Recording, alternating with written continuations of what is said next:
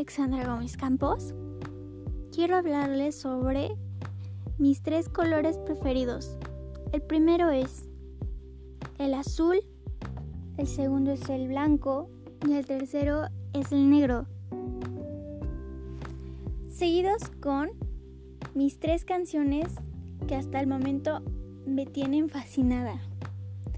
La primera es Watermelon Sugar de Harry Styles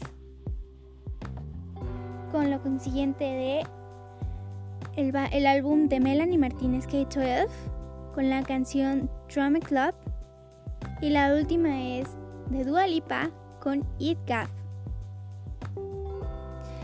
Algo que también se me hace muy interesante son los refranes y el que más me gusta es el que dice más vale cabeza de ratón que cola de león.